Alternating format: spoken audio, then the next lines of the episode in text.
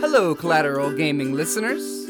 Chazzle Dazzle here from the Trial by Air Variety Show podcast.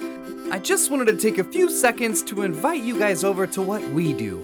No, it's not video games, but we do invite really awesome and unique bands from all over the world. We dig deep into their souls and find really cool stories to tell you, and there's tons of music every week. So, subscribe to us wherever you subscribe to your podcast. We look forward to having you. Tonight, on the bonus round, we are celebrating the Halloween season with our top five favorite jump scares in gaming, followed by a mini review on Resident Evil 7 Biohazard, or as it's known in Japan, Biohazard 7 Resident Evil. You know, because in Japan, the Resident Evil series is, is called Biohazard. So, you know, they, they flipped it around, which is, I, I think it's pretty cool. Did y'all think it was cool? I didn't mention it in the podcast, but here, here it is in the introduction. So, but uh, don't go anywhere. The show starts right now.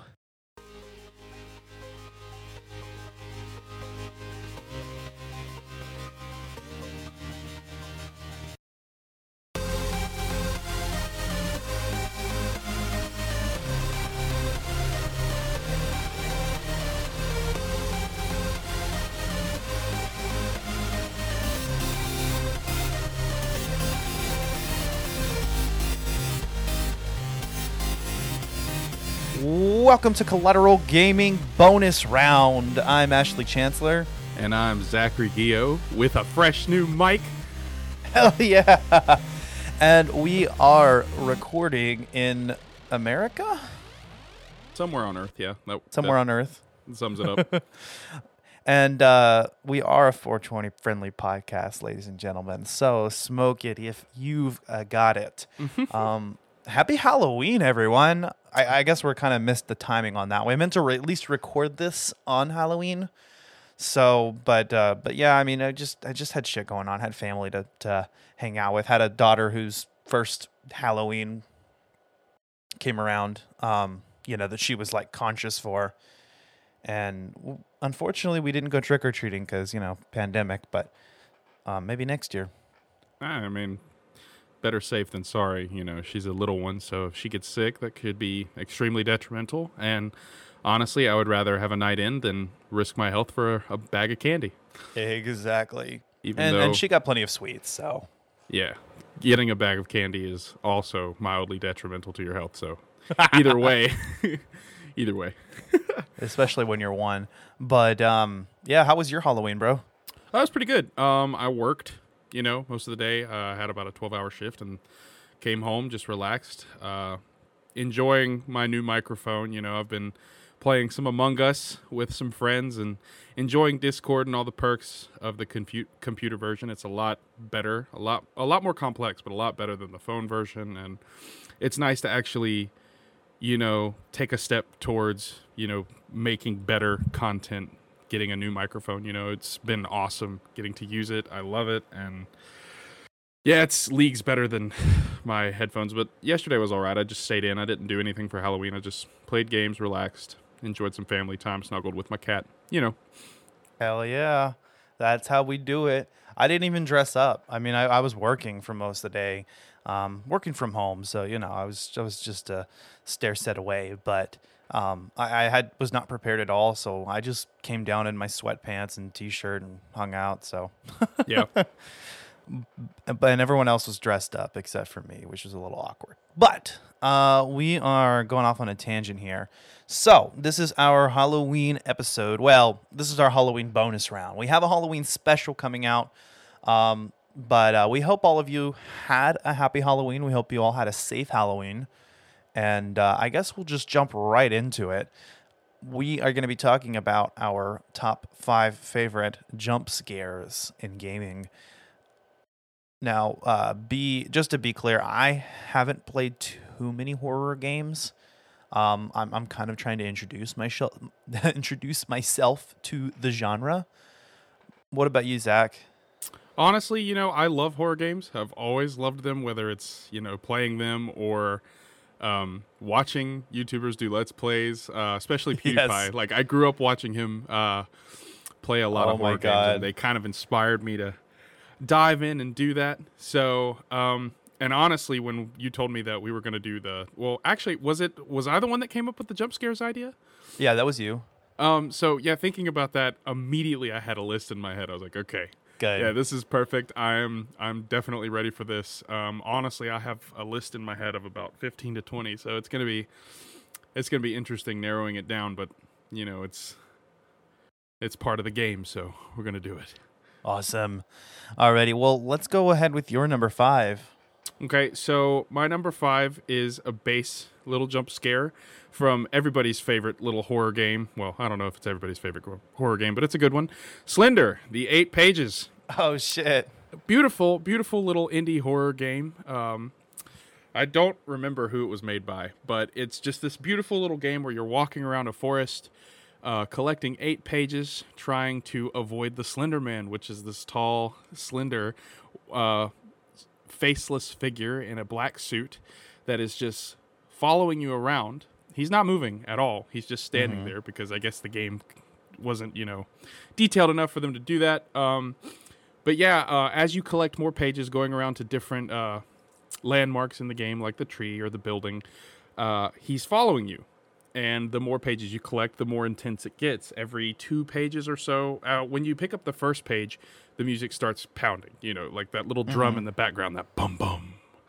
And then every two pages after that, the ambience gets a little bit more terrifying. But I thought of Slender specifically because there is one location in the game. Uh, it's like a building that's got like a bunch of bathrooms and hallways in it. Yes, I if know you what know you're what I'm talking about. about. Yeah, I was on. I had four pages, and this was this was a long time ago. But uh, thinking about this list, it was one of the first things that popped into my head. Um, I walk into that building, and uh, the music's just going. It's intense. I hate it. I I hate my life, and I go to everybody knows about those little corner bathrooms or those corner rooms that have only one way out. And I walk in the one that's got the chair tipped over in the corner.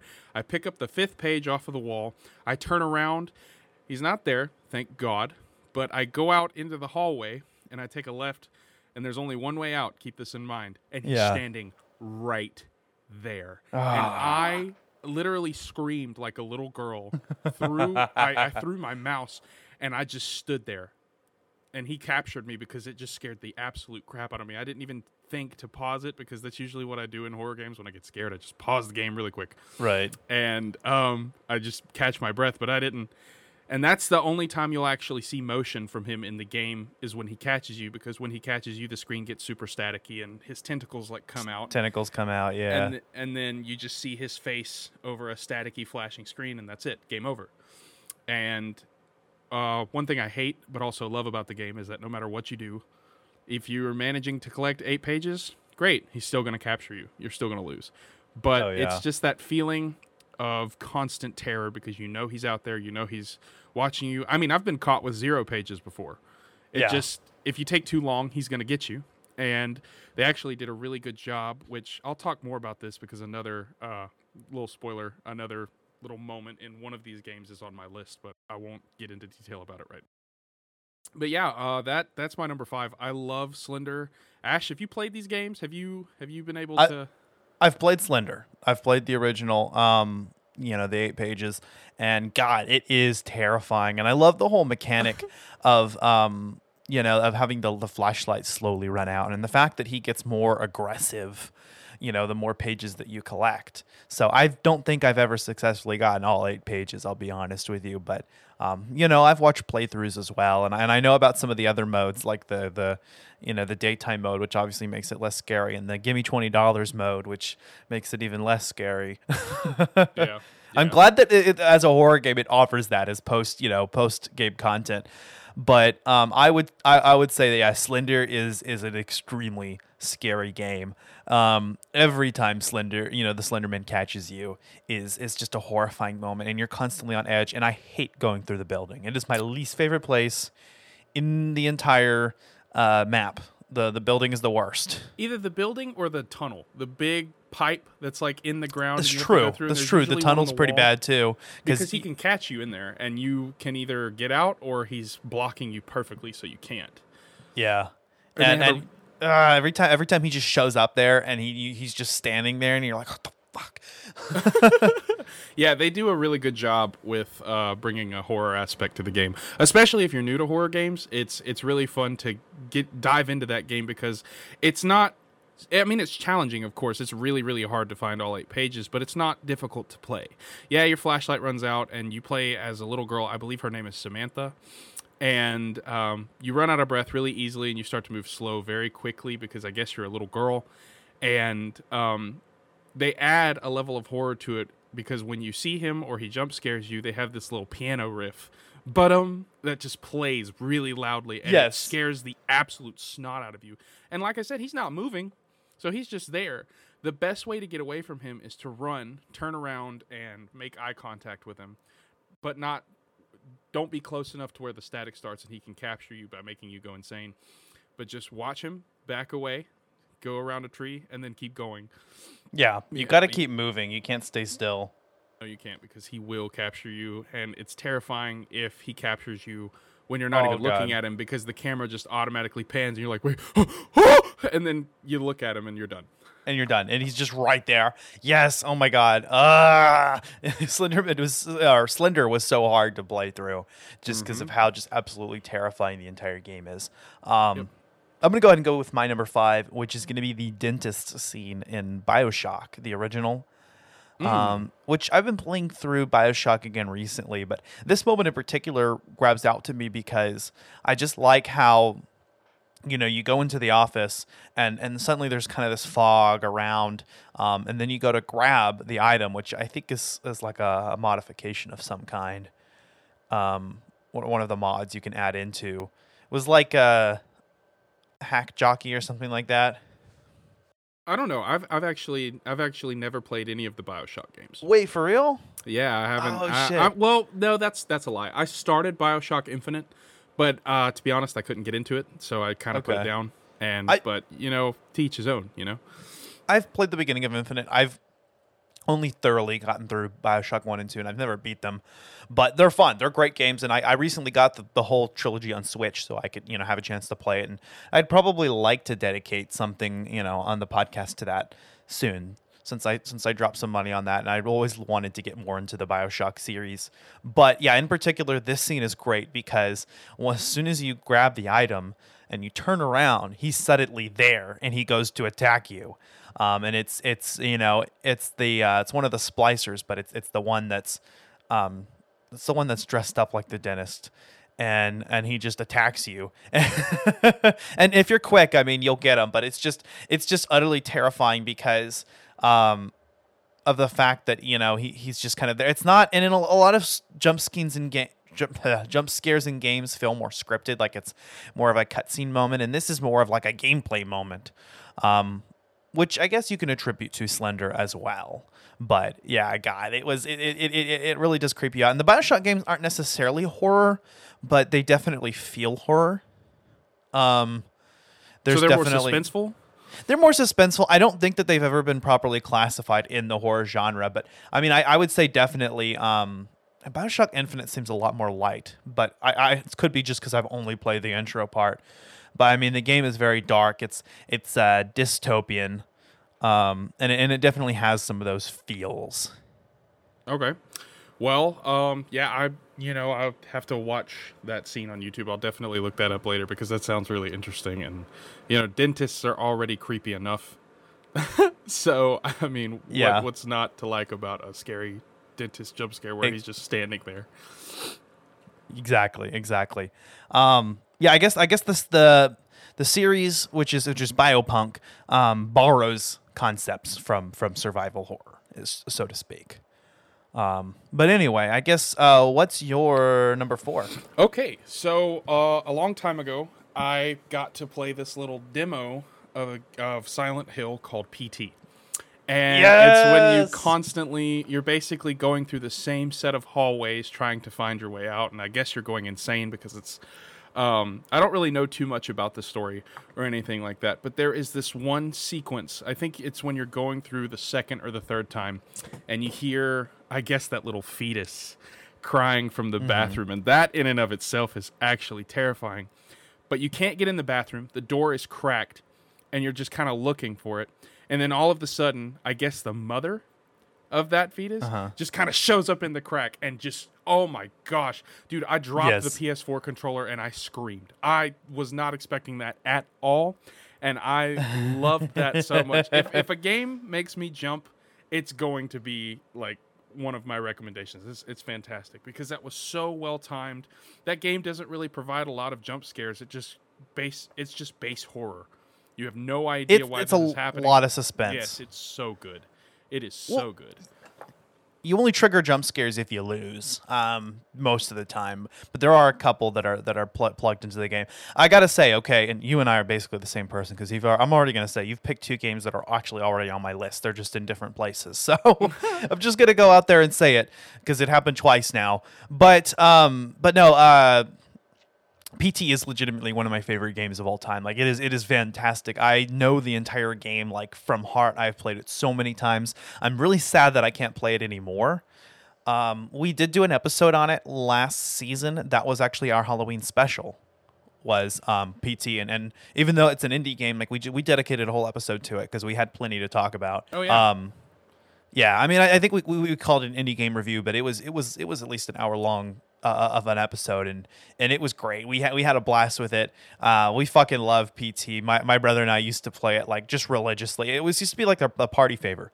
What I would do is I would tell people absolutely nothing about the game. I would just let them play it. I tried not to even like let hint that it's a horror game you know but you, you pretty much get those vibes right off the bat but um but god yeah that entire game is so fucking scary. And, and it is tense and and you're constantly worried. I, I i know the game. I know how to avoid lisa. I know how she jump scares. But i still get tense um, and we had the pleasure of being able to play an emulator recently, and I even got to play it on VR, and I, I couldn't do it. I couldn't do the VR, by the way. I took it off. The, it was too much, man. Oh man, no, that's like the best way to do it. The, we're gonna talk about Resident Evil Seven later, but that's the first time. That's the first way I ever played Resident Evil Seven Bioshock was VR, and that, dude, oh my Yeah. gosh, horrifying, absolutely horrifying. I wanted to do a top five VR horror games list, but I just haven't played enough VR games to really. Be, I don't, you know, I don't, I don't have an Oculus. My brother does, um, and I've been playing it when I come over. But yeah, um, yeah, PT is, uh, you know, no matter how many times I play it, I'm still scared out of my mind. I remember my friend Steven and I, like, we just grabbed each other. Um, you know, no, no homo. Like we just, like it was that bad, bad. Um, God, and and um. Uh, and then getting the ending is, is also really difficult. I don't know how anyone actually figured out. I think it probably happened on accident. Yeah, I think it, that's what happened. Is it was on a- people discovered the ending by accident, uh, and then it was trying to reverse engineer how they got there. And then eventually, the the internet there's not even a consensus consensus on how to get the ending. So there's so many different theories, so many different ways. There is one method that my brother and I played that seems to work reliably every single time for us um, but it's not the only method that appears to work. So, I you know I don't exactly know what what what the whole thing is, and, and it's even subject to you know what's what's wrong. But God, I, this is your pick. So what else were you gonna say about this? Well, I think you pretty much, you know, hit the nail on the head. Um, it's just the overall ambiance of the game. It's just utterly horrifying. It feels like you're going more and more insane as you progress through the exact same hallway. Elements Yes. start to change, like the lighting. There's more cockroaches that infiltrate. Like there's a red light that eventually takes over.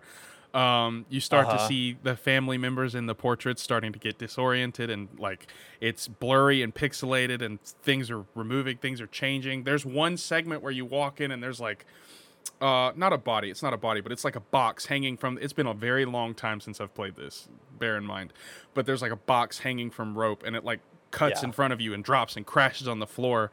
And for the longest time i thought pt meant like psychological training. Because just, just because you have to focus hard and not let yourself go nuts playing this game because it's honestly the element of repetition does so well for horror themed games having to do because the definition of insanity is doing the same thing over and over again expecting different results.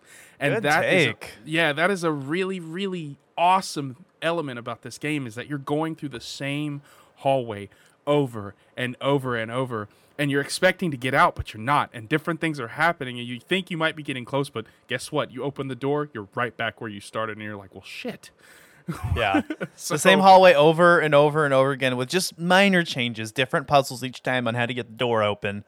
Um, I mean, it's pretty much a scripted experience throughout, but wasn't it's, it's, wasn't Norman Reedus like supposed to be the original uh yes. antag or protagonist not antagonist sorry So you don't see your protagonist's face because it's in first person, and the only mirror in the game is faded out, so you spec- it obscures his face specifically. But if you complete the secret ending, then you actually do get to see that it's Norman Reedus, um, and then that's where they they tease that it's um, or that that's where they show they reveal that it's a playable teaser. For that's what PT stands for Yep. for um, Silent Hills, which was a canceled, sadly, game um, that was going to be a collaboration between Hideo Kojima, the genius, and Guillermo, del Toro, another genius. Um, I think those ideas are, are a lot of those ideas are eventually made its way into Death Stranding, which we also did uh, an episode on. But I mean, it's not the same. Uh, seeing Kojima take control of the Silent Hill series was going to be was going to be incredible. And and Del Toro, I think, was more involved. I think in Death Stranding, he's basically just a, a, a motion capture performance. But like they were writing the story together, and I think um, I think uh, even uh, what's his face was supposed to be involved in it. Uh, the manga dude. I'm, I'm a total weeb, and now I'm, I'm having a blank. no it's here. okay um i i thought i saw something on the internet yesterday looking up like more information about the stuff silent hill potentially coming back next year I haven't heard. If it has, then we'll talk about it. let, let me let me let me do a little digging let me yeah, I'm I'm digging too. Arin Hanson's Um, beautiful face off my phone really quick hang on i love game grumps Game Grumps. Yeah, I mean, I- and I've watched so many videos on PT. There was, um, yeah there's a okay so silent hill leaks hint at a ps5 reboot oh, okay. Sony Interactive. oh, okay, but it's Silent Hill, but it's not like it's not like this project that was Kojima's because Ko- the reason why it was canceled was Kojima left Konami. Oh yeah, Um, it says designer Hideo Kojima will reportedly not be involved in the reboot. Yeah, yeah, I wouldn't. Uh, uh, Junji Ito, that's who it was. I, I, I could not not think of it. Um, you know, he's an op- he's a famous uh, horror mangaka, and uh, he he wrote Uzumaki. But yeah, that that he was also going to be involved in it, and man, I was we, we I was so excited for it. I was really really excited. I was so de- let down, but um, I have more to talk about that in our episode. Go check that out from last season. Uh, we did talk have a whole episode talking about PT and everything that we love about it. We had another episode talking about Death Stranding, which I want to believe that you know some of those ideas were orig- eventually made their way into. Um, but God, yeah, just just what uh what an amazing uh performance that they put on and, and and keeping it under wraps i mean the whole time you didn't know that it was a kojima productions they actually wrote you know uh, developed the game under a pseudonym 7780 studio and um, actually toned down the graphics of the game to make it look like it was an indie game um, and I love that part in the game where it just kind of glitches out. When I have people play it, like I legit act like like they never fall for it, but I legit act like it's my first time. I'm like, shit, it's glitching out. What's going on? Yeah, uh, dude, I wish I wish we could play that game together, but they took it. Man, they took it down. I'm so sad play- about that. you can play it on an emulator. That's what the Dakota and I did. Um, it's not perfect, but it's a pretty pretty damn good recreation of the game. Um, there was there was another one I think that was even better that, that, that did get taken down, if I'm not mistaken. But anyway, uh, my number four. Uh, I'm actually gonna go ahead and reference Until Dawn, which is the game that we are doing for our Halloween special, our, our full on episode. Um, and and so uh, obviously I was I was thinking about moments in the game I think that that scared me the most. And you know oddly enough the one that just really just freaked me the fuck out because it just came out of nowhere was the fucking baby Wolverine in the cabinet.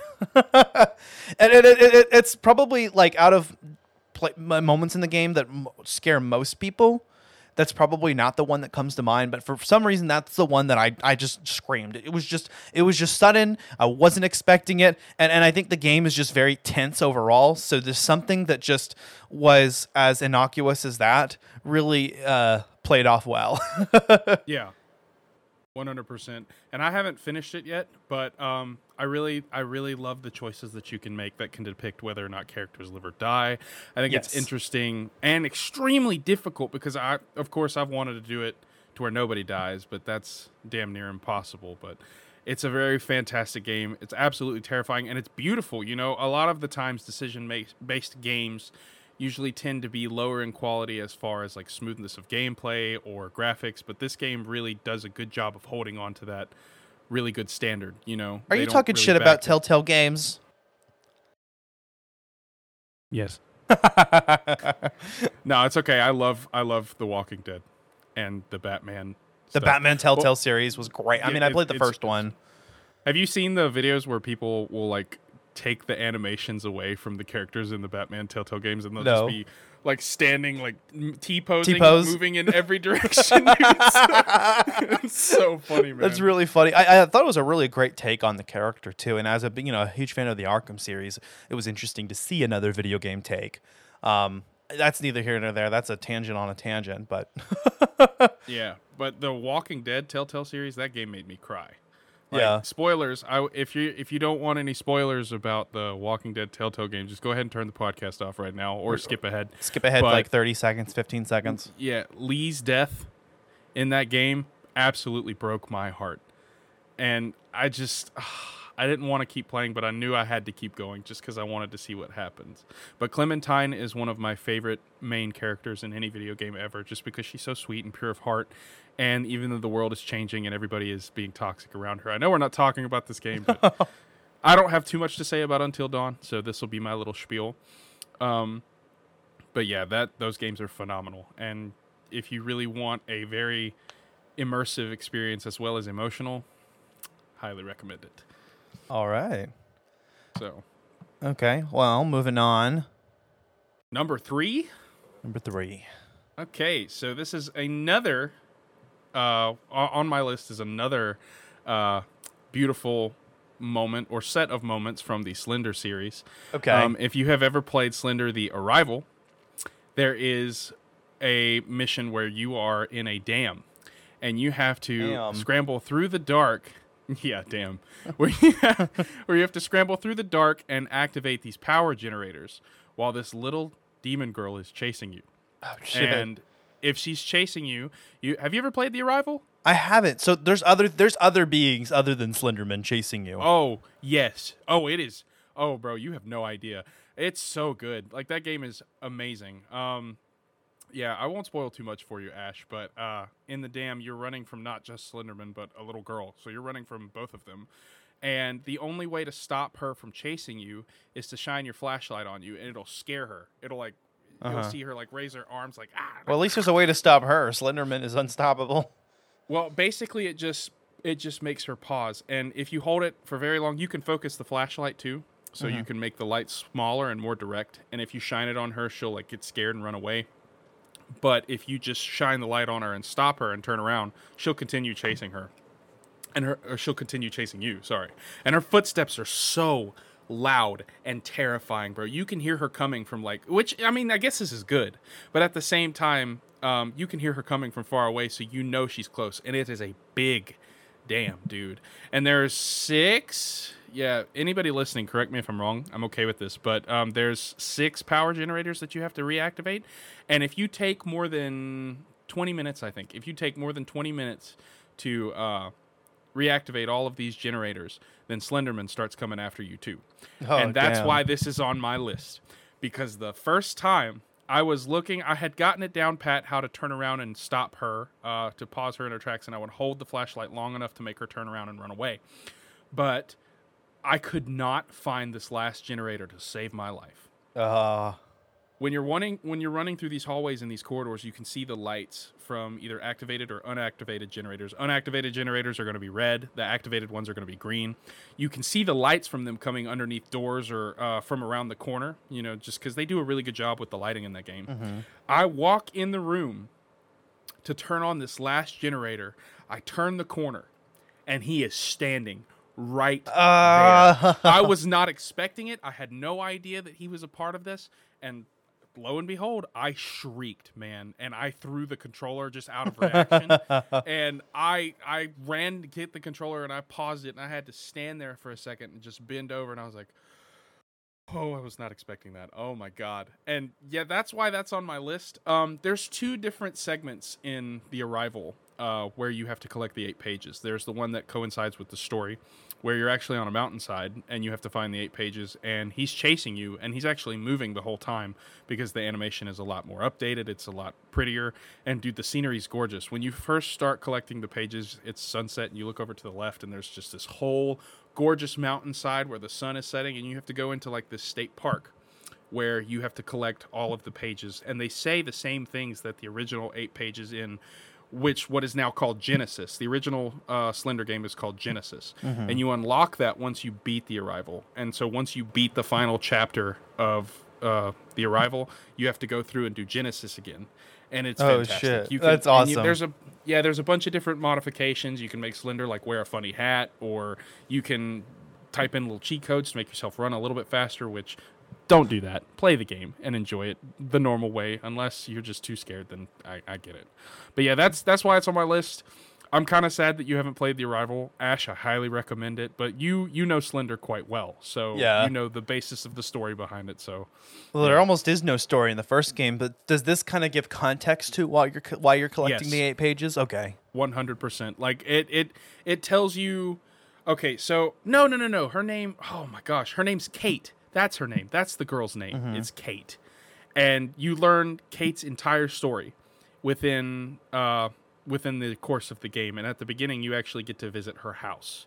So, and that's when Slender starts chasing you, because it's not just yeah, it's split into like different missions, like different chapters or segments, but uh, the first time you see Slenderman, you're uh, on the second floor of the house, and you're kind of looking for clues as to what happened, where everybody is, and you look out the window and you see him in the distance hiding behind a rock, and he, all you see is like the top of his head and his left mm-hmm. shoulder, and he's just staring at you, and then he just disappears, and the screen like shakes a little bit, which means you two have made eye contact. He's hunting you now. Oh And shit. Yeah, it's it's an absolutely spectacular game. I, Ash, I highly recommend it. It's I think it's like fifteen or twenty dollars on Steam. So, but yeah, Bam. All right. Well, I, I will. Um, yeah, I'll definitely have to to uh, to check it out. It's funny that that was your number three because my number three, as as prophesied, as foreshadowed, is is is going to be um, Slender. Um, specifically, the moments that are jump scares is every Slenderman moment. I'm just going to go ahead and say all of them because you know the game is is is kind of sandbox in, in the way that it, it presents itself, and that you know the eight pages are in different places every time, and how exactly you're going to go about finding those is going to be different. So um, you can come across Slenderman in unexpected ways, and so yeah, every single time he. Um, you run into contact with him, it is terrifying. It doesn't matter how many times you played the game, it's still terrifying. And you know, he's just a dude. He's just this tall dude in a suit with a, you know, fucking no no face, right? But then you know, every single time he he he gets his tentacles and they come out at you, and you know, you have a moment to get away. Whenever you see him, it's not over. You could turn around. You know, you just can't keep making eye contact. You got to turn around and then keep going. But um, and like you said, some of the more terrifying moments, the, I think the more terrifying jump scares is when you know he just grabs you and turns you around. That is Mm-hmm. Not the expecting worst it at all. at It's- it- all. I, I, you literally stop moving and the camera pans and he's just got you. I think that you probably have to trigger that somehow, like by standing still too long or not getting away once you've seen him. I, I, I don't think that he can just get you at any time and fuck you up, game over. But uh, I know, like later on in the game, it's hard, and I think I've gotten at least like five or six pages. Um, maybe I've got as far as getting seven. I just I know I haven't gotten eight. well, when, when you actually, that's funny that you say that. Um, when you get the eighth page, all of the ambience stops. The game becomes completely silent, and all you can hear are your footsteps crunching on the leaves that are apparently everywhere in the game, no matter where you are. Right. and um, he just turns you around and captures you. And Yeah. that's it. That's the game. That's yeah, it. He, he still gets you at the end, Yeah. even after you collect all the eight pages. So that's that's pretty terrifying. Yeah, it's There, uh, dude, that game is so brilliant in the way they design Yeah. his pop-ups because you could literally be going around a tree with one page and he could be right there, or he could be in the distance. You know, I guess he's randomly generated to correspond with where you are on the map, and um, I will note. I will note though. There's okay. So there's eight locations to get the pages. There's the silo. There's the big tree. There's like the cross made out of bricks. There's the area with like the six or seven like not totems, but they're like poles sticking out of the ground. Uh, there's the building. There's the gas tanks. Um, there's the truck. There's the little hut. Um, I don't know if I'm missing anything. Did I Sounds mention right. the tree? Uh, The big tree? I think so, but yeah, I know Yeah. I know the tree's one of them too. if you go if you okay most of the time when you spawn in you spawn in in front of that big tree Right. if you run past that page he will hunt you he'll start hunting you like the music won't kick up until you pick up the first page but if you see a page and you ignore it he'll start hunting you Okay. and he can capture you with no pages so there was one that's the easiest way to actually beat the game is ignoring the first page and going all the way across the map and trying to first decipher because there's going to be two locations every single time you play the game where pages will not be. There are 10 locations in the game and there are 8 pages. So and they're randomly generated. So there's going to be two locations. So the fastest way to do it is to decipher look for the places where the pages are not and then go to the rest of the areas and then I mean you still get captured but you'll win the game. So what I usually do is I ignore that first page. I immediately go to the building and I try to go in there to see if there's a page in there. If there's not, thank God, but at the same time I hate it because I still had to go in there and look. yeah, best to get that out of the way though before he gets too aggressive. yeah, and most of the time uh, don't sprint either. Like if you can, just try not to sprint, save your energy because once he starts getting more aggressive, you need that energy to get away. Right. And in the old original version of the game, your flashlight will die. Yeah, I remember that. 100%. Eventually, your flashlight will die. and there's no way to recharge it. You're Yeah. just in the dark, and he will capture you almost immediately. So Yeah. Ah, so scary. it's Um, so good though. So good. All right. Well, we're coming up on the, our our penultimate, our um, what, what's the word? Uh, finale. What do you call it? Uh, runner up. Runner up? No. Well, penultimate is also a good. word. Face off. I don't know. I don't know. I'm, I'm thinking tournament terms, but I guess that's not right either because these are predetermined. Um, The semifinals. semifinals. there you go. That's what I was thinking of. But even that's not right because, like I said, these are predetermined. But yeah, what's your number two? Okay, so my number two actually comes from the game that we are going to be discussing, disgusting, discussing at the after our lists. uh, Resident Evil Seven, Biohazard, one of my favorite horror games to date. It is absolutely fantastic. It is well done. Um, at the beginning of the game, when you are looking for your wife, her name is Emily, right? uh, Mia. Mia, Mia, Mia, Mia. Okay, I'm sorry. I'm sorry. I, I was thinking. Okay, the reason I said Emily, just to clarify, I know this game. Don't hate me. My it was a tie between Emily Wants to Play and uh, Resident Evil Seven Biohazard. Emily Wants to Play is a very good game. You should check that out. It's absolutely terrifying. Um, because it's got a goosebumps vibe to it. But Resident Evil 7 Biohazard, you're in the bayou of Louisiana and you're looking for your wife that has been gone for three years, I believe Something like that. Yeah. um, you come across this house, this really old and rather large mansion esque house. And um, at the beginning of the game, when you're trying to find, I won't try to talk too much about it since we're going to cover it later. But the jump scare that I really love is after you think that you've taken out Mia for the first time, Oh yeah. and she just comes out of nowhere. No, no, no, no, no, no, no, no, no, no, no, no, no, no. When you're climbing the staircase, and she, pu- that's it, that's it, that's the one I'm thinking of. When you're climbing the staircase, and she just comes out of nowhere, surprises you, and knocks you down the stairs, and then you proceed to fight her, and she cuts your hand off, yada yada yada. You know, don't be a wimp, dude. Just get up, shake it off. But Yeah. um, that's definitely one of my favorite moments in the game. I won't dwell too much on it just because we're gonna beat it up later. But yeah, the the jump scares between both Jack and uh, Mia in that game are superb. Yeah. But that one takes the cake for me because the first time I saw it, as I told you earlier, Ash, we were playing it in VR, and it was horrifying. That game made me almost actually have a bathroom incident.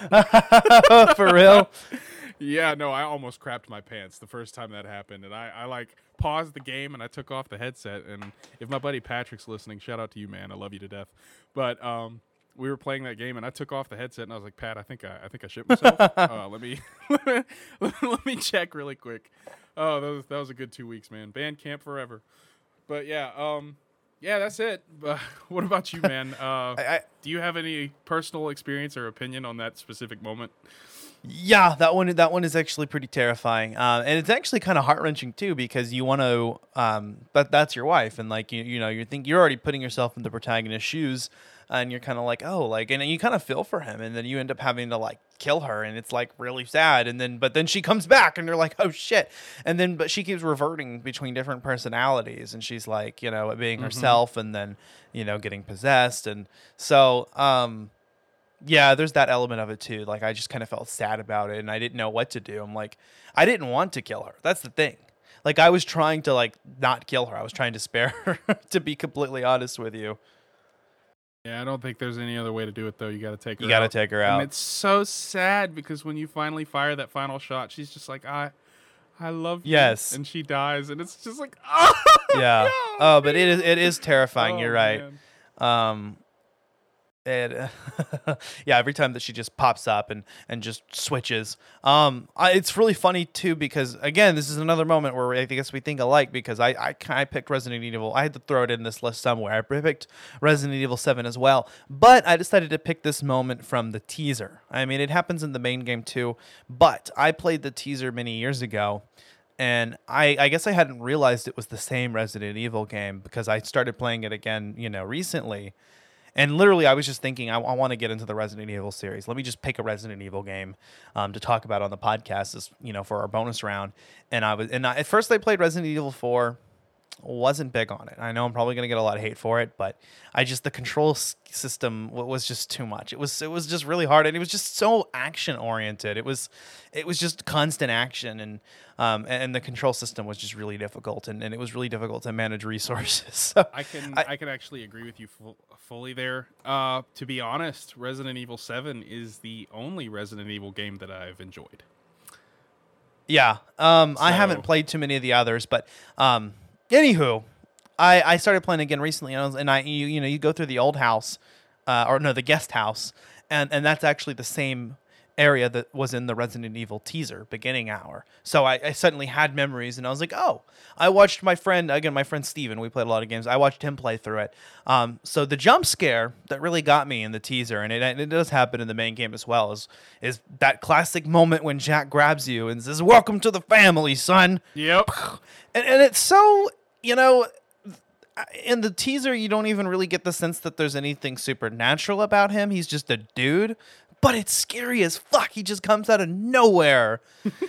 And, and and and no matter what you do in that game I, I i think you i think you die until the the last update that they released. And then i think there is a way to get out. But um but yeah, and in this, this it's a different protagonist, but the whole game is in the guest house, and there's fucking mannequins everywhere, and that's scary. And I love, love, love, and then again, that made its way back into uh, this game. How you can, you know, take the the, the tapes and put them in, in, in the VHS and you play the segment. Um, again, I guess we'll save that for the actual discussion. But um, but yeah, that the welcome to the family, son, and it can happen in diff- different in different areas. There's like like seven different endings, which all you know, there's like eight or maybe like eight different ones or something. But all of them except for one end with Jack punching you and saying, "Welcome to the family, son." Yep. Absolutely. but um, yeah, did you have anything to add about that particular moment? Uh, well, originally I did, but uh, we're gonna kind of dive into this game a little bit later, so I, I Okay, don't okay. want to make it too terribly spicy. Yeah. Um, All right. so I guess we're coming up on our, Number our one. numero unos. Okay. Okay. Go for it. So my my number one took a while to think about. Absolutely. Um but you know, in all honesty, when I thought about it, I was just like, you know what? No, there's there's really nothing that has really gotten me to the point of literally shutting off the game because I just couldn't handle it anymore. Uh-huh. Um One of the scariest games I have ever played in my entire life, and it actually took me about a year to beat the first one just because I wanted to try to work up the courage to actually turn the game on. Oh shit. Outlast. Okay. Outlast 100%. Outlast is absolutely terrifying. And the jump scare that I'm talking about is when you're just getting into the insane asylum for the first time.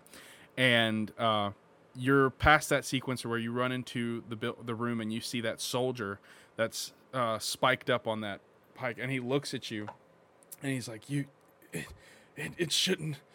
This shouldn't have happened. And it's terrifying because you're just like, okay, that dude's dead. There's nothing I can do about it. And you go out, and there's um, a railing where a bunch of stuff, it's like blocking your path, but there's a small area that you can squeeze through. And you manage to get your way through it and this giant behemoth of a patient that is just grotesque and ugly and huge grabs you by the throat and he's like little pig and he Oh, throws you over the railing and you fall and land on your back on, on the ground floor in basically the lobby of the whole asylum and he looks at you he's like i'm gonna get you. And Oh fuck. dude it is it is petrifying dude. I i'm like oh, i'm thinking about it now and i really want to uh i really want to go through those games again. Um both outlast and whistleblower are very very good games outlast 2 is an amazing game but they cross they cross a line in that game and so i'll probably never play it again uh they they try to make it seem like putting a rape scene in a video game is something that people want to see. And Oh. I, I mean, there are some demented people out there that are just like, yeah, this is great. But I mean, no, I, I'll never play Outlast 2 again. It was great. It was horrifying, but getting up to that point, I was just like, no, I can't. This is this is too fucked up. But yeah, the first Outlast game is one of my favorites of all time. You uh, spend the entire game as a reporter trying to uncover the secrets of the torture and the horror that happens in these games. Um, there are these twins in the game that are constantly hunting you, and they're butt ass naked, by the way, so you can see their schlongs and everything. It's just. Oh. and they're talking, they're talking to each other like, uh, they're like talking about how they're gonna kill you. It's like, I, I want to eat his legs. Well, his. His scalp looks nice. I'll take that. And they're so Oh, calm shit. and collected about talking about your death.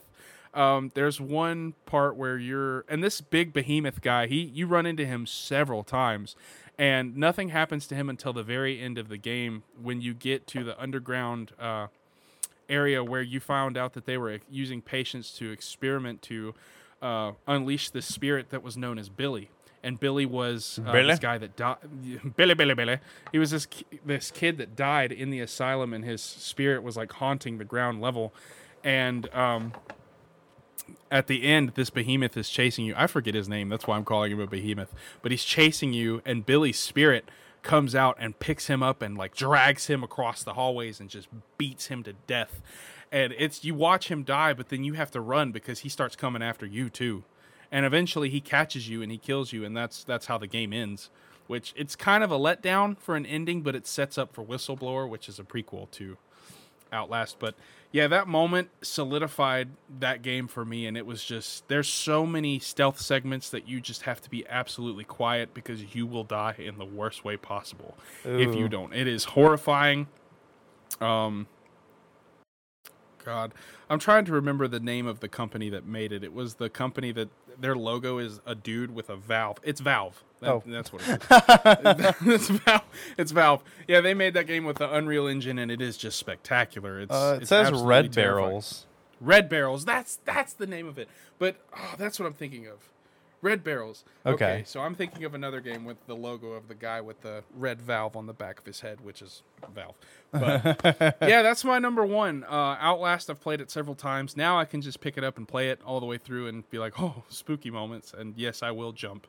But uh, I'm not nearly as susceptible to horror games as I used to be, which is kind of a good and also kind of a bad thing. Um, but you know.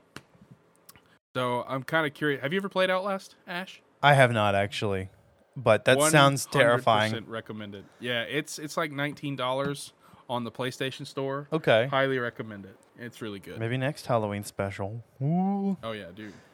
Um. All right. Well, well, I guess I'll go ahead and reveal my final choice. It is Magda, the flower lady from Breath of the Wild. No, I'm just kidding.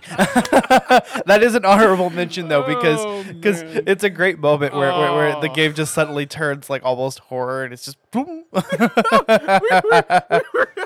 we were talking about this prior to the Yeah. recording this podcast. and You said that it was going to be an honorable mention, but for a split second, I thought you were serious. just- okay. Oh, that killed me. That was good. No, no, it's not the Oh, flower. Um, before I reveal my actual number one, I guess we'll we'll, we'll I'll t- mention I'll mention some honorable. That's a terrible way to put it. I'll bring up some honorable mentions. Um, the I'm just gonna say, and this isn't actually a game, but I said top five jump, you know, jump scares in gaming. Um, the uh, uh, Ben, the Elegy of Emptiness statue from uh, Ben Drowned slash the Haunted Majora's Mask cartridge. Um, every single time that fucking statue comes up is is uh, is intensely terrifying, and it adds. We, we talked about this in our Majora's Mask episode. It it adds uh, a layer of of horror to uh, to the game. Like I, I it's it's hard to play Majora's Mask the game after having seen the whole you know haunted Majora's Mask cartridge slash Ben Drowned creepypasta slash ARG. Yeah. Uh, do you mind if I throw an honorable mention in there? Do it. Um, one of my honorable mentions is Foxy from Five Nights at Freddy's.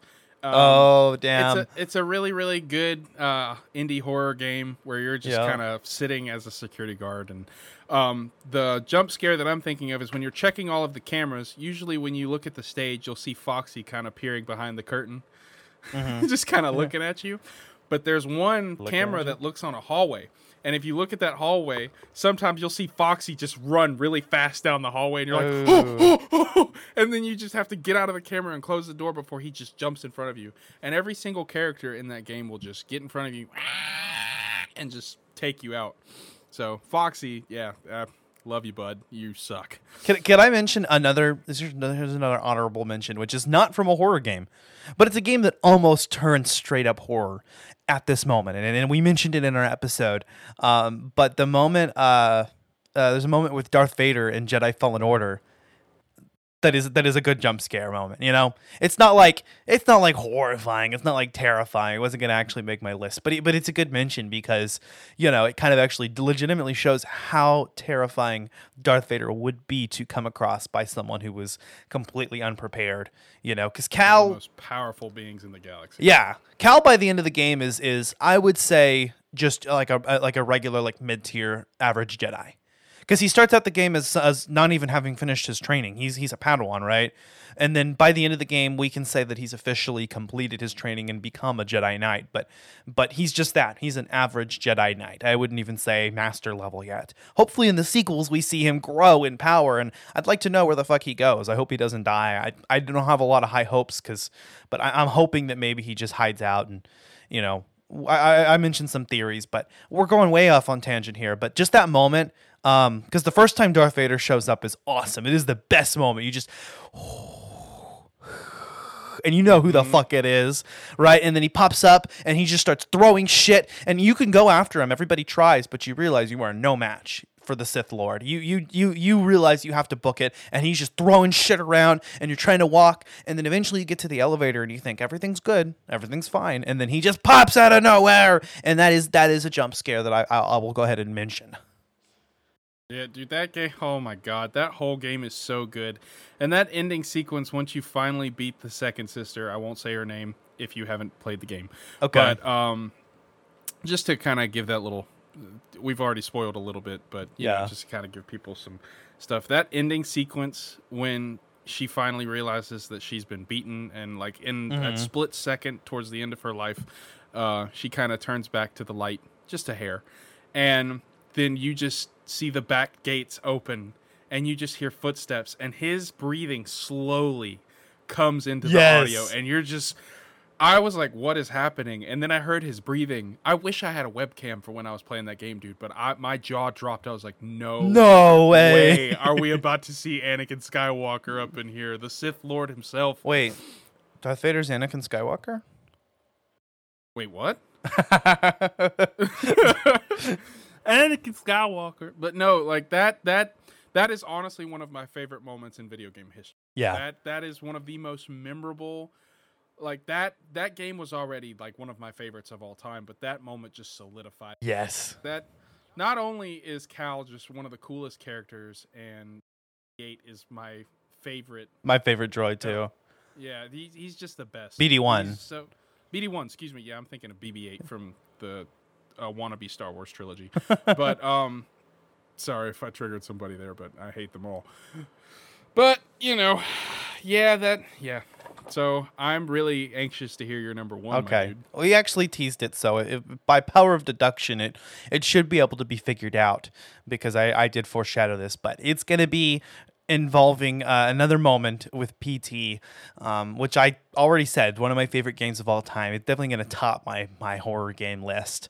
So, but my moment in particular, at first I wanted to say the balcony scene because that thing that scene is terrifying but it's not really a jump scare. It's just kind of an ambience thing. It's kind of like if you happen to look up at the balcony you'll fucking see her and it's scary but it's not a jump scare right? No. The jump scare okay is is the don't touch that dial moment. You know where, where you just hear the creepy voice go don't touch you know because you're just if you stop and listen to the radio and then he goes don't touch that dial now. We're just getting started. And and and then um and as you're touch turning the dial up you know or i mean uh, sorry as you're standing there he he then goes turn around. I said turn around.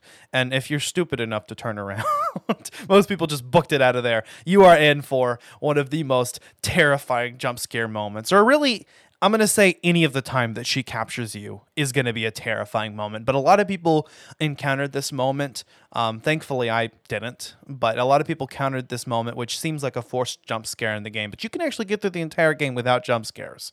It's possible um, if you fail to do to if, if if you fail to complete the puzzle for the uh, the gouge it out. If you miss the gouge it out, um, which is one of the more subtle puzzles in the game. I mean, there's just a blue X, and you kind of have to figure that out. Oh, I hit the X on my PlayStation controller, which isn't used for anything else in this game. also, what a great game that just made use of literally just walking and and Exactly. And- like that, that, that's another. Oh and- man, and I'm s- zooming and yeah there's there's nothing else and then there's that one moment where you hit x and you don't think to do it so it's easy to get it- it's a moment that's designed for you to, to get that first jump scare most people get caught by that jump scare um, and it's the same jump scare every time she tries to she kills you so it- Yeah. you know I, I, i'll say all of the moments are, are pretty bad at you know uh, if, if she and then the way it works is she has to possess you she auto possesses you that level if you miss the gouge it out puzzle. So that's how you um that's how you do it. But but you'll notice when she possesses you because you'll hear her her her one heel behind you. You'll hear that additional footstep every time you walk. And then um if you uh what was I gonna say? Yeah, every time every time you walk you hear it, and then you might see her shadow, her fucking trippy ass shit. So, you know, and then she will just grab you and I kind of sounds like she has sex with you. I don't know what that sound is. She's like, maybe it's a sloppy blowjob. I don't know. It's not the worst thing in the world to hear. I'm just kidding. I will. I will mention. Um, since we've already kind of beat up on this, I'm really happy that this is your number one because I honestly thought about it. This game, not only is it terrifying and is it really well done, but I just want to mention up front just how beautiful this game is. Yes. It's not it's not every day that you'll hear somebody describe a horror game as beautiful unless they're talking about like gameplay or story, but just the way this game looks is amazing. It is probably one of the most gorgeous demos or teasers I've ever seen or played. Like the lighting, the way it looks almost it this is I don't say this ever because video games do not look like real life. I will go ahead and say that right now. You can say how how much how, how English Zach, let me come back for a second. You can say this as much as you like, but not one single video game truly looks like real life. But this game comes about as close as you can get. Yes, it does. It is gorgeous. It is so good. The lights, the scenery, the when you first wake up on the floor of the garage, I, I think it's a garage. I don't know. When you first Basement wake up- area. I don't know. basement area and there's like I guess there's like water or something on the screen or whatever it is. But it is just beautiful. Yes. The shading is perfect. This game looks like it, it wasn't just a teaser for a horror game. It looked like a teaser for the power of a, the newer consoles, like the next generation of gaming.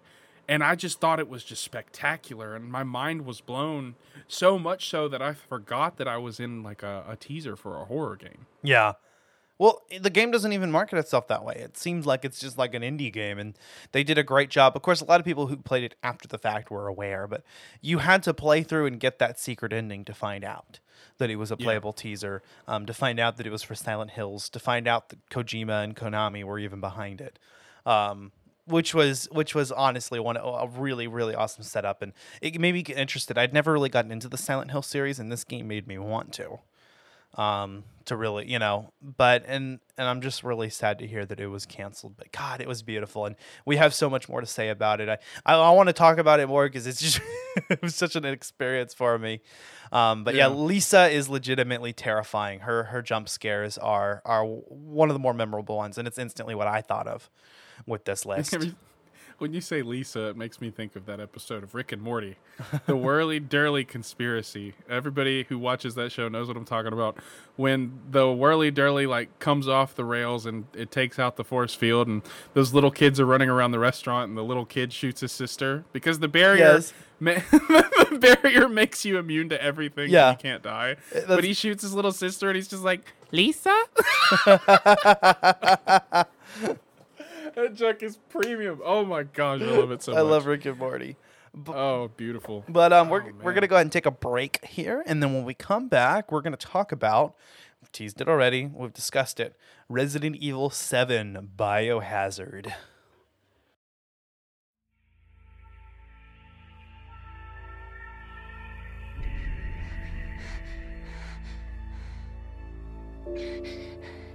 Ethan. You were right.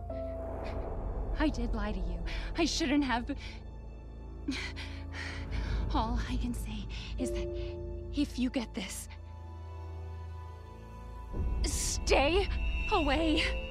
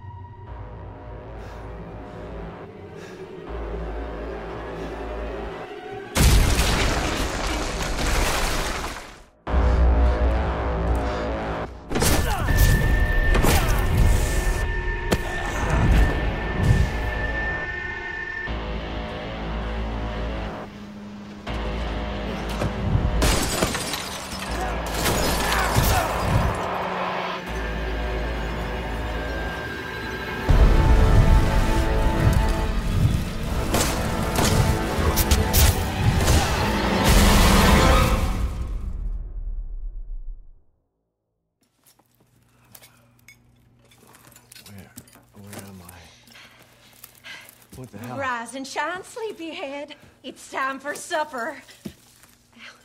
Who are all you people? Eat it. It's good. Dumb some bitch wasn't no good if it hit him. Lucas! Damn, old man, not again. Get out the way, Marguerite. Hit boy's got to eat. He got to have his supper. Come here, boy. Let's do this. Come on. come on come on Oh shit, oh shit, oh shit, he's not eating it, Jack! He's not eating it! Shut the hell up, oh, I Marguerite! made that for him! Get the hell out of here! You're a son of a bitch! Oh, I can't believe it, you son of a bitch! He's not eating it! He's not eating it! This was supposed to be a very special feast. Come on, boy.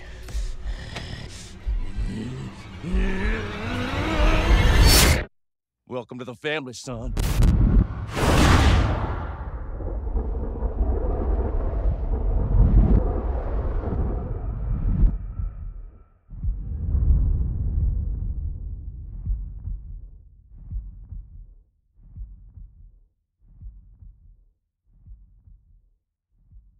Welcome back, ladies and gentlemen. We are going to be talking about Resident Evil 7 Biohazard. Uh, this is kind of really my introduction to the Resident Evil series. I haven't played really any of it before. Like I said, in preparation, I, I looked on what was available on PlayStation Now as far as the Resident Evil series goes. Because I wanted to do I wanted to do a Resident Evil series. I thought it was it was high time I got, you know, fully introduced. And and like I said, Resident Evil 4 was one of the ones that was most highly received. It kind of seemed like it was the nostalgic game. Um, so I thought, yeah, this is gonna be good. And and then I started playing it and just wasn't wasn't really into it. Then I heard really good things about Resident Evil 7 as well. And then I started playing it, recognized it was the same game that I'd played the teaser for, and I just fell in love. Yeah, this game is absolutely spectacular. It is the only Resident Evil game that I have ever actually enjoyed at all. But my first experience with it was with my friend Patrick, as I said earlier in the podcast. Um, I was at his house during band camp. We would hang out pretty much every day, and he had a VR headset. And that game came out while we were in band camp, and he was like, "Dude, you have to play this. It is utterly terrifying." And I was like, "What is it?" And he said, "Oh, Resident Evil 7." I was like, uh, "I'm not a huge fan of the Resident Evil games." And he was like, "Well, I guarantee you this is different. You got to check it out." And I played it, got through the first section with Mia, and I was hooked. Yeah. absolutely hooked, bro. This game is amazing. It is really, really good. And I know we're probably not going to harbor about harbor on about it for too long, but you know, there's a lot of good stuff to talk about on this game. And if we talked about everything, we'd probably keep you guys here for like two or three hours. yeah, I mean, honestly, I could do a whole episode on this. Um, I almost wanted to when I started playing it. I was like, man, maybe this is the game we should have picked for the Halloween special because, um, and Until Dawn it's good. Don't get me wrong. I'm really excited to talk about it. But, um, but yeah, this this game was just was just that good. Um, I want to say. Okay, so here's what I've heard about the Resident Evil series because I did a little bit of research. So the first few games use kind of a tank control scheme, right? As far as the movement controls go, which I know was done, and it's all done from like fixed, you know, camera perspectives. I, I I- I heard that it was done in order to kind of throw the player in this position where they feel like they're they don't know how to what to do and then they can't react very quickly because they've got these awkward ass controls. So it was kind of done intentionally. So and, and then that's admirable but I- I, probably would have a pretty difficult time with it. I've watched i've watched my friend play a little bit of resident evil i think the first one. Um part of me i think i think wanted to do because i heard the resident evil remake is actually really good of the first game the one that came out on gamecube uh, now Yeah. later i think they, they have a port on ps4 but um Yeah, I watched a buddy of mine play the remakes, and they looked like they were really well done. Like I said, I wasn't too terribly into them, but they were leagues ahead of their original counterparts in both graphics Good. and just overall feel. He said that by the time he was done with it, he wanted to, you know, play them over and over and do everything that he could. So And, and they recently did the Resident Evil 3 remake, um, and I've heard good things about that one too. Although they made a lot of changes, uh, and then they recently also announced as uh, part of the lineup for uh, PS5 and Xbox Series S slash X the uh, Resident Evil 8, which is a direct follow up to this game, Resident Evil 7. But uh, Resident Evil 4, I think, is where the series started to take a different direction. It started to become action oriented, and it's actually still hailed as one of the greatest games of all time, even though it was less survival horror based than the first games, which was has which has been like you know kind of the series thing. It's a staple. Um, I know that it, it set a precedent for the rest of the series. It is widely regarded. I didn't really get into it. I'm sure if I played more of it, I'd probably find reasons to fall in love. But I don't know. The voice acting was just real cheesy, so I wasn't really getting into the story either. Um, and it was just waves of of these like villager that were just really, really. Um, it it had definitely had a creepy atmosphere. I was actually kind of scared of it, so I'll give it that. I just it just started to wear on me, and and you know not having enough resources, not having enough bullets to take him out, and um, and just the awkward ass control scheme. Okay, I could probably deal with tank controls. I understand the the what was behind that, but Resident Evil Four starts this new system where like you can move around and with a behind the shoulder perspective, great. But in order to aim your gun, you have to like hold down the R one button and and then you hit the square button to shoot. It's weird. Um, and It's and almost then- like a counter sequence of buttons that you can't do one thing without the other, and it's stupid. I like it when typical games just have one button serves one function and one purpose. yeah. And granted, there are button combos, but like having to kind of finesse your controller, that's never been fun. No, it's not. And then you hold down L1 and square, I think, to I think it's square to attack with the knife instead. And you know, I just it, I wasn't a big fan of that. It was really difficult. It's like I can't move and shoot. That's weird. And and I understand like forcing the player into positions where they're kind of like, oh, like I don't know what to do. Like it's this, aw- you know, this is hard. And but it, it just kind of threw me out of the immersion because, um, you know, why would someone just stand there and shoot? That doesn't make any sense. But thankfully, Resident Evil 7 um, took the series in a different direction and actually was the first game in the series to use a first person perspective, which, in first, you know, and first sound of it, probably was controversial for Resident Evil fans, but it actually fits the series perfectly um, and, and the game is less of a shooter. It's actually this game is much more um, survival horror. It definitely it goes back to the roots of the franchise, which is survival horror, focusing a lot less on action. In fact, you, you typically try to avoid action in this game because you don't want to waste your resources or um, or have to try to knife Jack or, or Jack to death or one of the molded. Dude, oh my god. The molded. You see, I was kind of wondering like what those things were called, and then you said it right off the top of the bat. Those stupid little creatures are so annoying, bro, and they take so many shots to kill. Uh, well, I mean, you just gotta go for to kill if you're- headshots. Yeah, I mean, of course, but if you're playing on a harder difficulty, man, you got to put at least four bullets into their head, and it's annoying because bullets are hard to come by in that game. they are hard to come by. And that that's a difficulty that i came across. And i think for me the hardest thing the the thing that made me a little bit reluctant to pick up the controller again you know and and uh, to, uh, pick up the game again was uh just the terrifying situation with the baker family. So i've mentioned jack already because that's the one that i've i've only been involved with so far in the game but i know you also interact with marguerite um but uh, Jack, you know, chases you throughout the game, and I, I I remember, you know, between picking it up again recently and playing it before, I was at a part where I was supposed to run, uh, you know, run into the main room, and Jack is there, and he's just waiting. And he always comes out of the corner and comes gets you. So you have to kind of like dash past him and avoid him, or or sh- do a few shots to the head to kill him.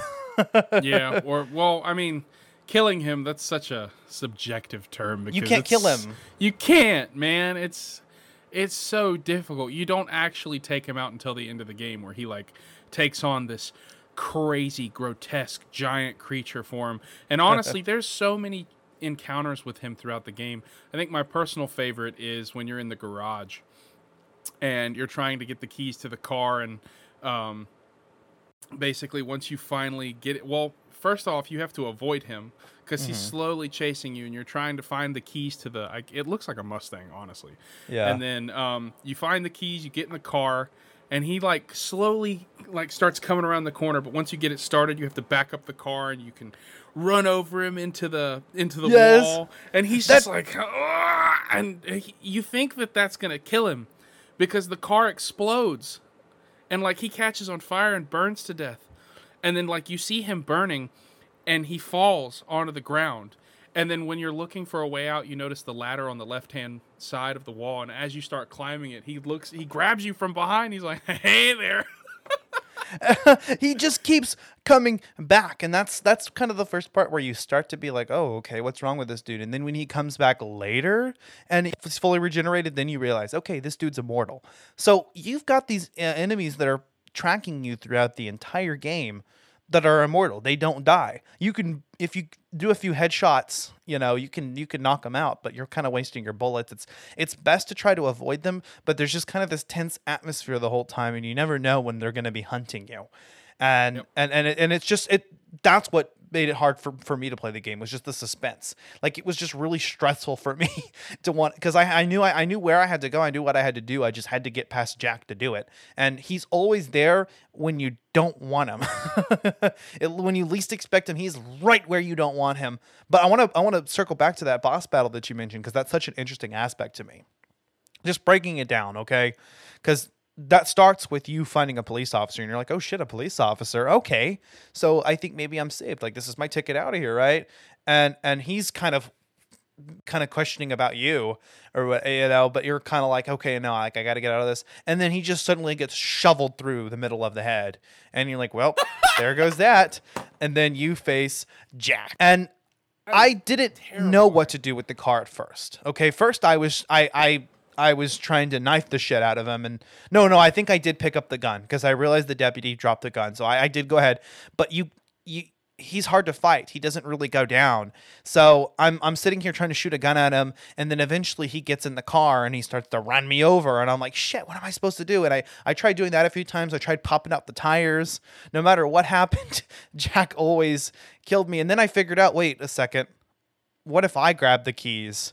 And that's what I did the next time. I was like, okay, let me grab the keys and open the car door. And then he pulls you out of the car. And I was like, shit, fuck. So you got to be kind of fast about it. You got to pick up the gun, shoot him in the head so that he's kind of down for a second, grab the keys, get in the car, and then he will always, right when you get in the car, he'll be there. But if, if you if you give yourself just enough time, um, you can you can put the keys in the ignition and start it and then you realize what you have to do because you can't get out of there you're not gonna and i thought the first time i thought oh shit maybe i can just get out of the garage or whatever no but you you realize what you're gonna do because you it happened to me now it's it's payback time baby so i start trying to run him over and then he doesn't die. and then he hops on the fucking car, pulls off the lid, and then he starts steering the car for you. And you're like, no, no, no, no, no, no, no, no, no, no, no. And and you're going back and forth. and then you realize what you're supposed to do. And and you angle it just so that, you know, the car rams into it and the bar runs into him. And you're like, okay, good. But that's not it because as soon as you, you know, the car explodes and everything, and then he grabs you on the ladder, like you were saying.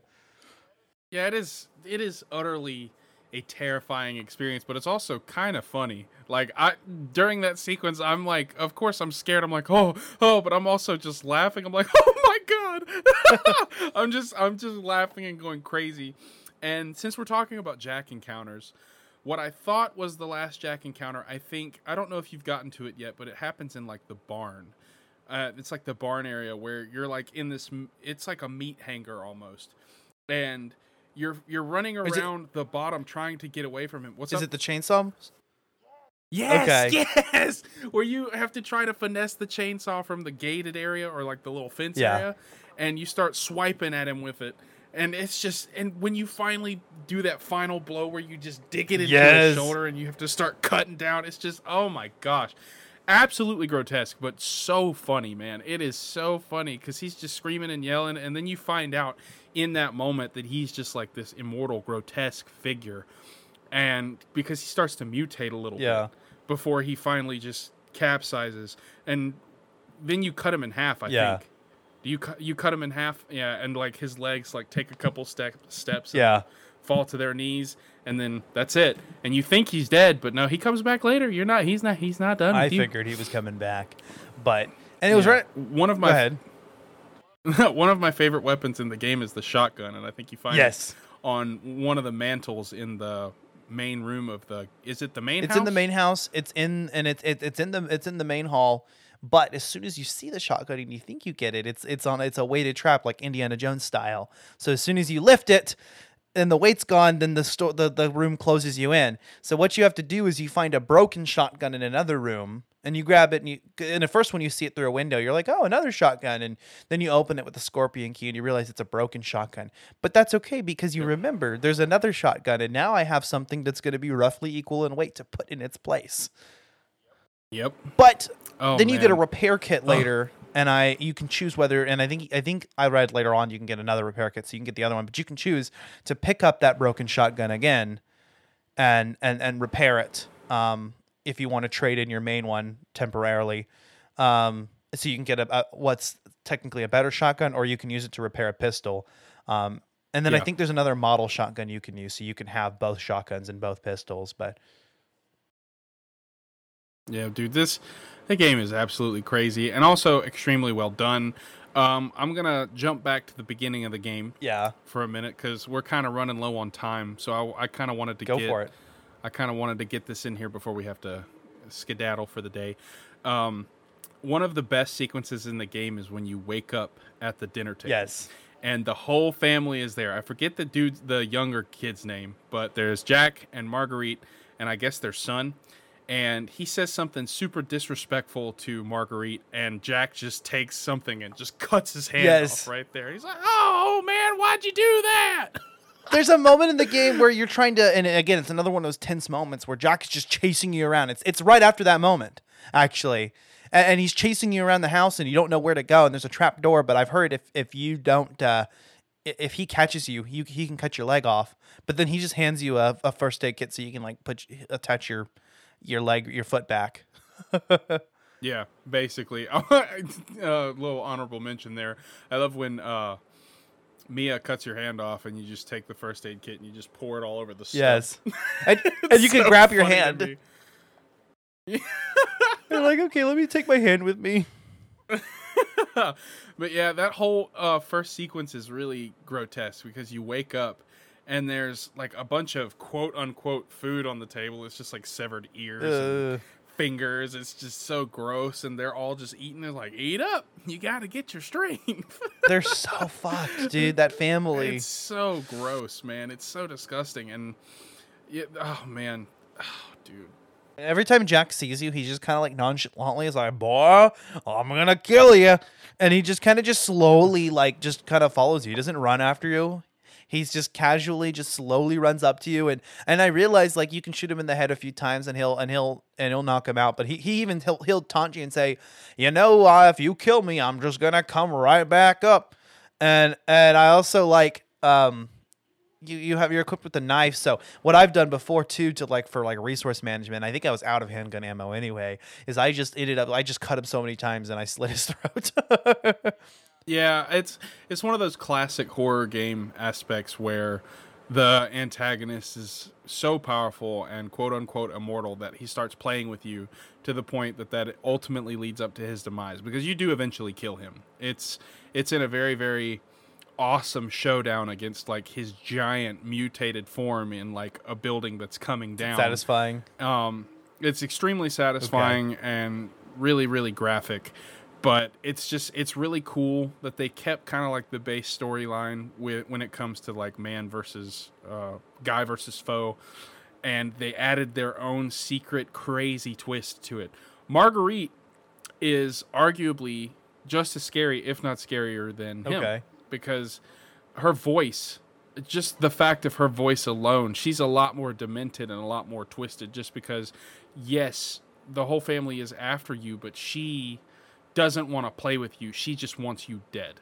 Like 100% she you're not this little plaything to her like you are to jack. You are this nuisance that she needs to wipe out and she comes after you with just malice Okay. and hatred and disgust and it is just it's a lot more terrifying which means i think that for me personally i like the interactions with her more but at the same time the interactions with jack are so funny that they become memorable in their own regard. That's good. I um I, I I haven't I haven't gotten to the old house yet. I'm in the yard right now, um, and I'm about to, to head to the to the old house to meet with Marguerite. But yeah, I just I just love the feeling of this game. I love the the aspect. You know, I love the exploration aspects. I love just kind of you know looking at everything around you, never quite feeling like you're safe. Like something can jump out at you at any time, and and um, the resource management. Uh, and I, I mentioned this before, but the videotape segments are really creative. I like the idea that you put a videotape in and then you are playing as that person. And there's one where you play as Mia and she's running away from Marguerite and trying to hide from her. And it's a really tense moment in the game. Um, and I just, I there's just something really, really creative about that. The fact that you are, you are playing the character in the videotape who's holding a camera. So it, it you know, it kind of um, makes sense for the first person perspective. Yeah. Um, I I think my favorite tape is the very first Yeah. one, the one where you're uh, you're the cameraman. Uh, what's his name? Clancy. Something like that, yeah. Yeah, he's like the guy is such a dick, and he's just the oh, I forget that dude's name, but he's like the main dude of the show, and he's like, "Oh, where did he run off to, man? Where where, where the fuck did he go?" And uh, at least you're a good cameraman, Clancy. You'll you'll stick by me, right? And he starts getting scared, and so he starts acting like a lot more selfish, but at the same time trying to make sure that you'll stick with him. And that's actually the first time you get a glimpse at Jack because he's the one that comes up and takes them out and Yeah. kills them all from the part where like you go down to the lower level after finding like that hidden latch in the fireplace mm-hmm. that Yes. opens up that bottom area and as you're climbing down the ladder it kind of breaks and you're kind of stuck down there and at that point you're like well these guys are absolutely screwed i love that tape just kind just because it kind of sets up the whole um, the feel for the game and it kind of just gives you a little taste of the shit that you're about to go and through. that's and I that's why that. the guest house is good for the teaser segment as well and they did the the the tape trick as well Uh, but i like how when you go into the tape um you know one of the characters kind of introduces you to the fireplace thing to open up the secret passage and then when you go back to reality you use that same trick so you learn from the tape right and and so just the balls on the main character by the way to to go through with that. And you as the player you realize that you're forced to do it. Like you're like shit i gotta do it. And that's what makes ho- games horror games scarier in my opinion than horror movies because you have to go mm-hmm. forward to do it. And and i remember that with P.T. and i remember that with this game but god the cojones on and i guess you know not just not just the the, the playable character but i guess us as well for going ahead and doing that knowing full well what was down in that basement. Oh yeah, dude. I did not want to go down there at all, but you gotta if you want to survive. You gotta do it for you- Mia. If you want to get out of there, if you want to save your wife, which ultimately you end up taking her out yourself in order to protect yourself, you gotta go through with it. You gotta do it, and it's just it's what makes horror games so great. I was talking about Outlast earlier. You want to expose the toxicity and the corruption in this insane asylum, and you have to go all the way through to see what's happening. And ultimately, you pay the ultimate price for it. You die, but not before you capture all of these secrets. Not before Yeah. you get them all on tape. And in the next game, it's worth it. It becomes worth it. So I, I like how the the game starts out as you trying to save your wife Mia, and then she turns on you, and you're like, "Shit, what the fuck am I supposed to do?" And then you're like, "Okay, well now let me just get out of here." And you're just trying to get out. Um, and then once you make it out of the main house, you think, "Oh, okay, well I can get out now." And but nope, not yet. Um, but primarily also because you're tasked with a new mission, which is go get the serum. That's where I'm at now. And so now, you know, he's he's he has kind of hope, and he's like, "Oh, I can use serum to heal." Um, to heal my wife Amia and and this other character Zoe. So I really like that aspect too, as the game throws from one thing to another. uh, did you have any? Go ahead. No, that I was just gonna agree with you, man. It's a it's a really really well done game, and it's not a game that you can just play through once. You have to you have to experience it in several different ways to try to finesse and find different routes of doing things quicker. Uh, how how well can you outplay Jack? How well can you outplay Marguerite? How fast Yeah. can you take him out? Because while these this game isn't decision based, a lot of what you choose to do helps you survive. Now, granted, I, that's kind of a general statement because that's a lot of video games. Um, whether you're playing Breath of the Wild and you choose to do a side quest to make the main quest easier, it's your choice. And this game really expands upon that, and it's absolutely fantastic. I don't have much more to say about this game. Um, I just highly recommend it. It's an absolutely fantastic experience. One that you should definitely try out. It's actually on sale right now, I believe. It's like thirty dollars on the store, which for a game of its caliber, that's a Yeah. great deal. Yeah, and also um, it's available on uh, uh, PlayStation Now. So if you have the PlayStation Now subscription, you can uh, stream it, and you can also download a copy of the game. So uh, that's also a great way to play it if you happen to have that subscription service. And I, I've been having a lot of fun with it. I was uh, uh, again immediately hooked into it and, and, and fell in love with it right away. And, and then I want to finish it. I, I think I've had a, a great time with it, and just oh, it is, it is scary and it is good. It is big spooky, man.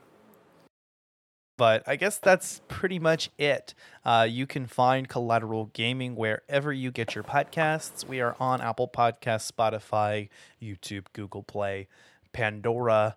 Um, you can also find us on our social media channels. We are on Twitter, Instagram, and Facebook. If you enjoyed this podcast, please, please leave us a five star review on Apple Podcasts or feedback on your platform of choice. Recommend us to your friends. Let them know what your favorite video game podcast is. It's collateral gaming. Collateral Gaming. It's the only one that, matters, brother. It's the only one that matters, okay? But um, there's another bonus round down, the first bonus round of the season. Woo!